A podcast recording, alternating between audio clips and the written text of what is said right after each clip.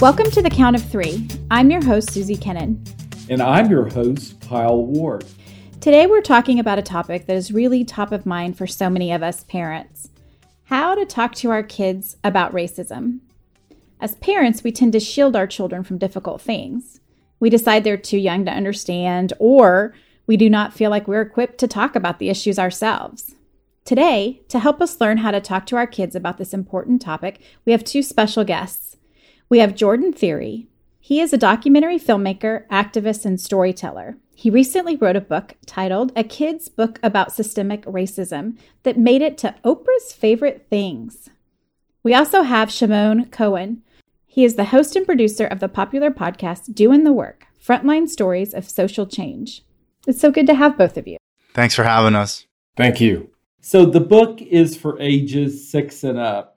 And as you know, six is sometimes that, age when kids start to share more about how they're feeling and what they're seeing. So tell us, are kids under six too young to learn about racism?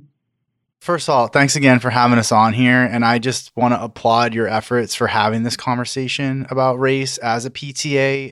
We're not going to get anywhere around ending racism if we avoid the conversation and especially for white people you know being afraid of saying the wrong thing being afraid of coming off as racist often inhibits us and holds us back from just working through what we need to work through. So i really just want to applaud you for that.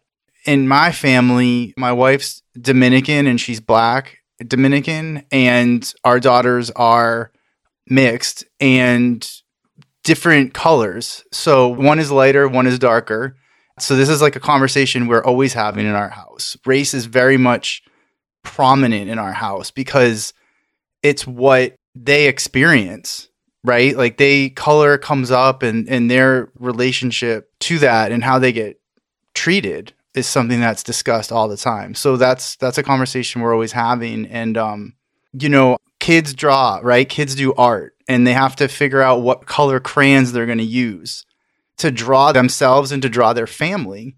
And so that would come up where, you know, our daughter would, you know, draw herself as brown and my wife is brown. And then, you know, I was peach, is how she would talk to me about. And trying to explain to her that, you know, the term is white. That was not going to work at that age because she would hold up a piece of white paper and she would hold up the peach crayon and say, You're not white, you're peach, you know? And of course, now when she's almost 14, we would not have that conversation. She's very much aware of like racial categories and it's socially constructed. So I was wondering at what age do kids really start to notice those differences and start to comment on them? All of the voices, all of the dialogue that has been elevated, that seems to have increased and intensified around issues of racial injustice in this country are not something that kids aren't hearing, right? It, it's something that kids are also hearing. They're watching the news, they're listening to conversations among their parents and family and peers. And so it's not something that we can shelter them from or say, this is an adult conversation. You know, you're not old enough to partake in this conversation. This is something that we have to talk to our young people about because without them, we're not going to be able to accomplish a racially equitable society, inclusive society without their contributions, their buy in, and their understanding. But we as parents and as adults have to lead the way and model that. And I think sometimes, you know, we're not doing a good enough job of that. I think avoiding race and issues of race is something that people are doing as a way to try to do their part and not be racist, which is actually the the opposite of, of what we want. It's going to take action. It's going to take proactive attitudes to actually undo racism in this country. So there's no neutrality in this. Uh, neutrality is actually just a way of perpetuating injustices. I hear from a lot of friends that they say that, you know, I'm not prejudiced. I'm teaching my child to be colorblind or not to see color. Can you talk a bit about that colorblind versus color conscious, and maybe a tip for our parents on how to teach their kids to notice and appreciate the differences that Jordan was talking about. you know, my older daughter, her first experience experiencing discrimination was in second grade, right? Second grade, where a couple girls who are, they're Latina, but they're white, said, you know, that they wouldn't play with her because of the color of her skin being dark. They specified that in second grade, right? So she heard it. She came home upset. She talked to us about it we were immediately in the school, of course, meeting with the principal about it. But that was our first real conversation. So that's second grade. So the idea of colorblind, racial colorblindness, you know, people of color know that that doesn't exist, right? It's white people. I'm white, right? So I'm I'm speaking as part of white people. It's really our invention and I think in some ways it comes from a place of, you know, not wanting to be racist. And it, sometimes it gets back to Dr. Martin Luther King Jr. saying, you know, that he wanted his children to be judged not by the color of their skin, but by the content of the, their character. But the problem is that he meant this vision for the future. He didn't mean, let's pretend all these structural forms of racism and oppression don't exist. And then, you know, he, it was this bigger vision. And so, we can't just pretend we're in a future that we're not in, you know, and we have the conversation, you know, it's just a constant conversation in our house because that's the reality of my family, you know. And also I've been an educator for a number of years and a lot of my students for in our in class like we talk about it and what I've seen time and time again is students of color are like nodding their heads and I think this speaks to like why you wanted to have Jordan come on here, right? To talk about this is we're not preparing white children and young adults and students to have these conversations. And so then the fear of having them becomes such a barrier to progress. So speak that's a great transition to this question. So what do you see as common questions kids have about race? White students have had questions about understanding what white privilege is. And so that has been a challenge of like understanding what that means and that it doesn't mean that like you haven't gone through like hard times. It just means you didn't go through those hard times because you're white, you know?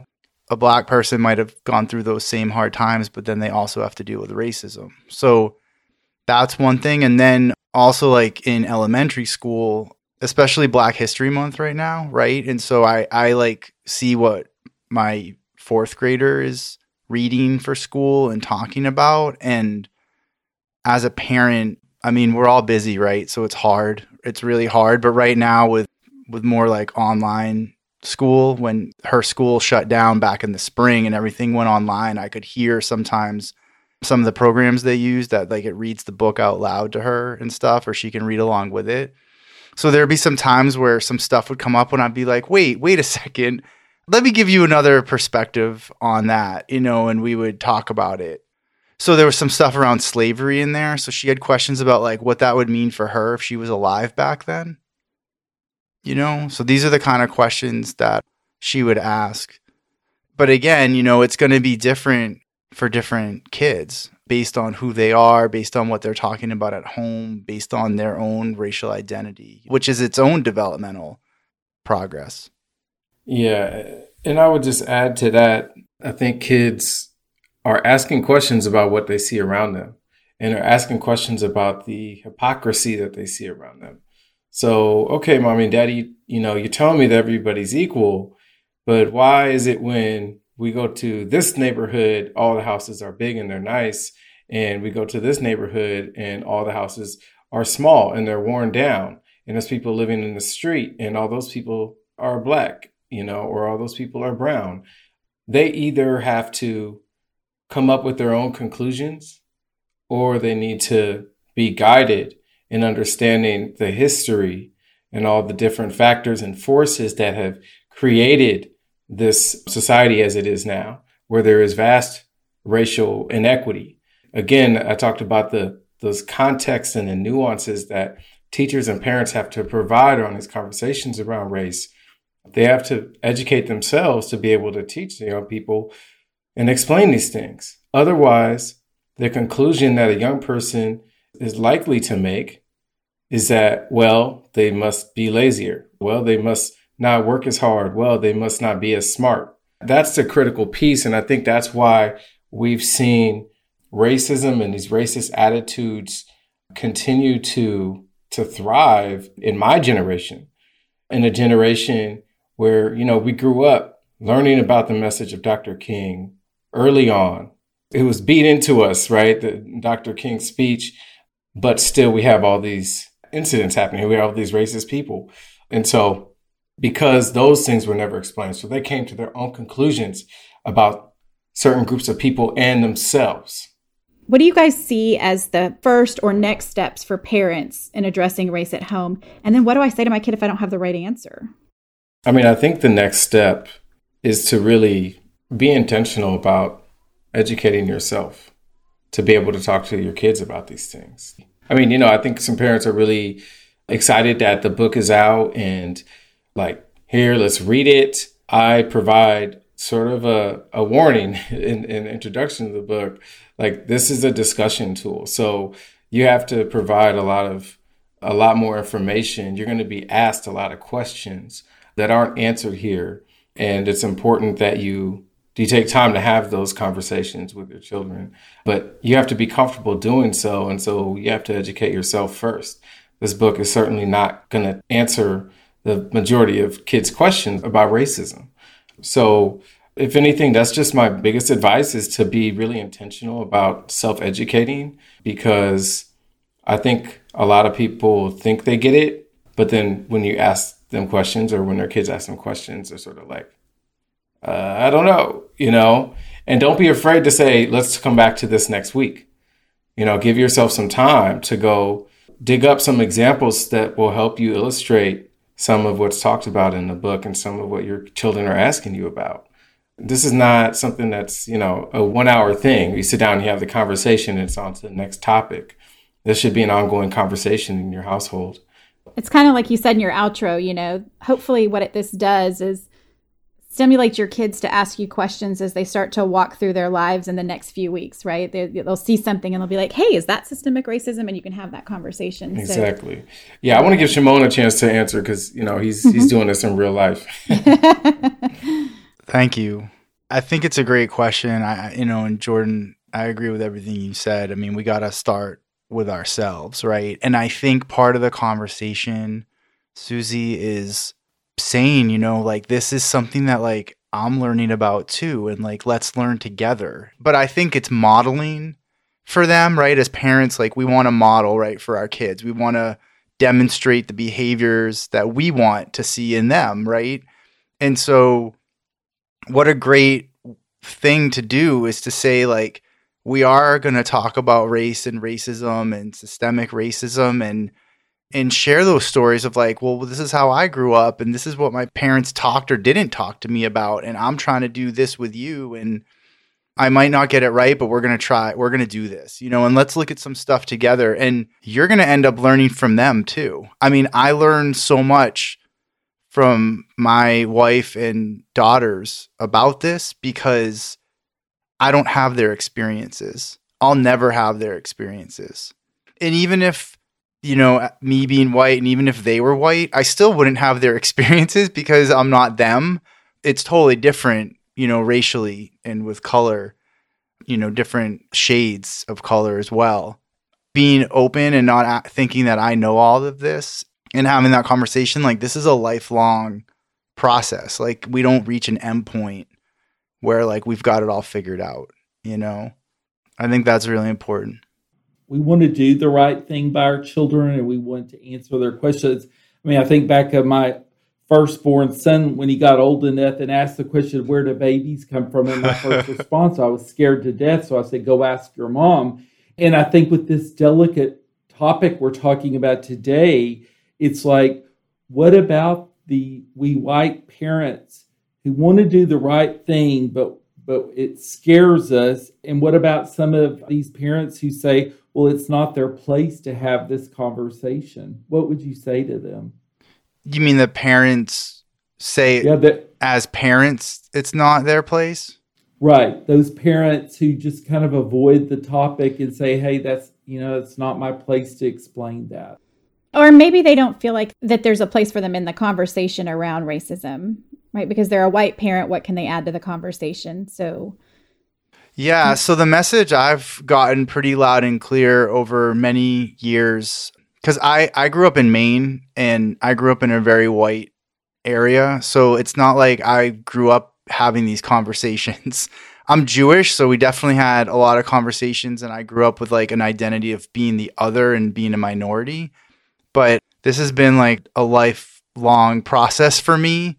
But what's a message that's been made very clear to me from black people who I, you know, have relationships with and who I've learned so much from has been white people created racism and it's white people's job to end it. And so if white people aren't willing to have those conversations, if you're a white parent and you think racism is bad, right? And it's something you think that shouldn't exist, then it's your job to be uncomfortable and just work through that discomfort because black people and people of color are dealing with the discomfort of racism every day. You're saying then our silence and inaction then mean we're really not trying to solve the problem. Yeah, so I heard it put one time and I cannot remember where I got this from, but if you think of like racism as a conveyor belt and you know like at the airport those walkways where you stand on it and it moves you along. So if you're neutral, it's going to move you right along. If you're just on the walkway, it's moving you along. So that's like being non-racist or being neutral is it's still racism is chugging right along. So for anti-racism, you have to turn around and actually walk against it and take action and movement and ex- expel energy to work against it. So that helped me to kind of conceptualize it in that way. You think a lot of people in their minds go, Well, I'm not racist, so I don't need to have these conversations. Oh, absolutely. All the time. Or I don't need to be intentional about being anti racist. It's good enough that I'm just not racist. And what happens is that racism has become a interpersonal it's defined as just an interpersonal issue right? So it's a prejudice of you know i don't like this person cuz of their race and everyone can have prejudice. That definition is problematic because it leads to that exact thing like well i'm not racist. I don't think of people that way so i don't need to do anything. Whereas if we look at racism as you know jordan's book looks at as a, it's a system. And anyone who really studies this too like that's what you see is it's a system and it's been going on for a very long time since before the united states was created. It's not just like oh i'm not racist. I, I actually don't even think the question of if i'm racist or not racist really matters honestly at this point for me. It's what am i doing to work to end racism and if I'm not doing anything, then I'm, as a white person, I'm still receiving the benefits of racism. It's painful to say that. It's a horrible thing, but it's true. That's a contradiction that we have to live with as white people. Okay, looking at our kids today, the high schoolers, young adults like my daughter in high in college, do you believe that Gen Z has the potential to be that turning point that could propel us toward ending systemic racism? Absolutely. I think they're going to play a pivotal role. I think that we are not doing enough to support Generation Z right now in all other aspects of life, to be honest with you. And so, you know, their ability to address these societal problems as they come into positions of increasing power is going to be inhibited by what they're experiencing right now, which is really a lack of, of economic opportunity a lack of opportunity to receive in higher education. All this because of, of the cost, of course. The hyper focus that we have as a society, I think, on on flashy news and flashy conversations instead of meaningful interactions. These meaningful interactions, I feel like, are getting harder to come by just as a society because we've become such an individualized uh, society. Uh, you know, so the community spaces and the resources for these community spaces uh, aren't there. And so I think that makes actually colleges and, and universities and places of higher learning even more important because those are still places where these conversations are taking place.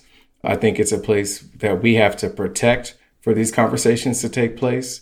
To me, I see a light and day difference between, you know, the folks who've had those opportunities to engage in those conversations in those kinds of spaces and those who have not. So my kids are 21 and 25. They're young men. They're on their way. During the ice storm, they were all in my house. So we talked a lot, sometimes in the dark with no electricity. So tell me, is it ever too late to start talking about this topic with your kids? That's a great question. And I would say no, it's never too late. And again, I think like this is where we learn from them too, right? I mean, I'd like to think my parents learned from me about this topic. We definitely have conversations. And I can tell you, we did not have these conversations when I was younger, you know, but we have them now. And I mean, I'm in my mid 40s. So I don't think it's ever too late. How were those conversations for you? They're very easy conversations for me in the sense it's totally opposite. My children, went to school with people of color. We went to church with people of color. We had children of color in our home that they played with. So I think the conversation for me is far different than what it would have been my parents with, with me because my children have, have really lived in a different world, which kind of leads me to my, my last thought for you before Susie closes us out. So, what will my grandchildren be talking about on this topic. And I worry about my grandchildren that I don't even know yet of what the world looks like or whatever. With your wonderful book and this knowledge that you've shared today, what's my grandchildren and Susie's grandchildren? What's it going to look like? And how can we continue to make a difference? And frankly, I, I don't know. The way this has happened in the past is that as Black people, we get our moments where these conversations are heightened. And then everybody chooses to focus on something else for another 10 years.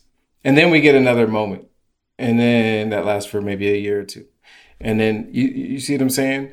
And so I'm concerned with how do we keep this conversation and this focus going and add on to it? Because it's not just the focus on systemic racism that's problematic. It's also systemic patriarchy, right? It is th- those forces as well. All of those systems of oppression that are creating real divides between our society, not just at a social level, but at an opportunity level, at a quality of life level, of course. And so I hope that the 30 years from now, the conversations are richer and more intersectional than they are right now because a lot of people are focused on race and racism, and that's absolutely important to me. But you should also care just as much about patriarchy and sexism. You should care just as much about the disability rights movement, right? So that's what I hope the conversation looks like 30 years from now. I hope it looks that way uh, one year from now, tomorrow. But I would hope that in 30 years, these conversations are more dynamic and intersectional in that kind of way. But Shimon, I, w- I would love to hear your thoughts on that too. I just think so much is going to depend on who has the power to really create the changes that are necessary, you know, and what are they learning in school? I mean, this is a PTA podcast, right? there are efforts to not have these conversations, right? There are efforts to not have curriculum in schools about race and about ethnic studies. If that legislation passes and there's however many years of not having ethnic studies, right? And then the the fights to get it back and all like all of that that's happening right now, but that's been happening for a long time. What will those grandchildren what world will it look like? Because what education you know will they be receiving? So I, I, like to me it's just such an unknown because it can feel like there's this momentum but like jordan said every time there's kind of like progress around racial justice, there's then like backlash. That history has shown that, you know, and we've seen that in this country in the last few years. So I don't know, you know, I want to be hopeful. I want so bad to be hopeful, but sometimes it's hard. So tell us if we want to continue to follow you too, how we can find you, how we can follow you. Tell us your podcast again and how to find it. And Jordan, tell us how to find you. Sure. Yeah. I do a podcast, Doing the Work Frontline Stories of Social Change. You can find it on any podcast apps. And I have a website, www.dointhework.com. So it's doing without the G, doing the work. And um, I also on Twitter, it's at D O I N T H E W O R K P O D. So doing the work pod. And then my Twitter is at Shimon D Cohen, S H I M O N D C O H E N. You can buy the kids' book about systemic racism and all the other incredible kids' book about series at a kidsbookabout.com. And you can find me on Instagram if you want to connect on social media. My Instagram handle is just jordan.thierry. Awesome. Thank you so much. And I do recommend the book, highly recommend the book. Thank you both so much for being here. It's been a really interesting conversation. I appreciate your patience as we got through it. As parents, we want and need, so very need, to raise the next generation of kids who are compassionate and empathetic so that those kids are better able to see the unjust or unfair and actually are equipped to do something about it. So, parents out there, we can do this, be intentional about it. And I really look forward to being with you all on our next episode of The Count of Three. Thank you for joining Texas PTA's podcast. Remember, if you care about Texas students and schools, you belong in PTA. Join anytime and from anywhere at joinpta.org.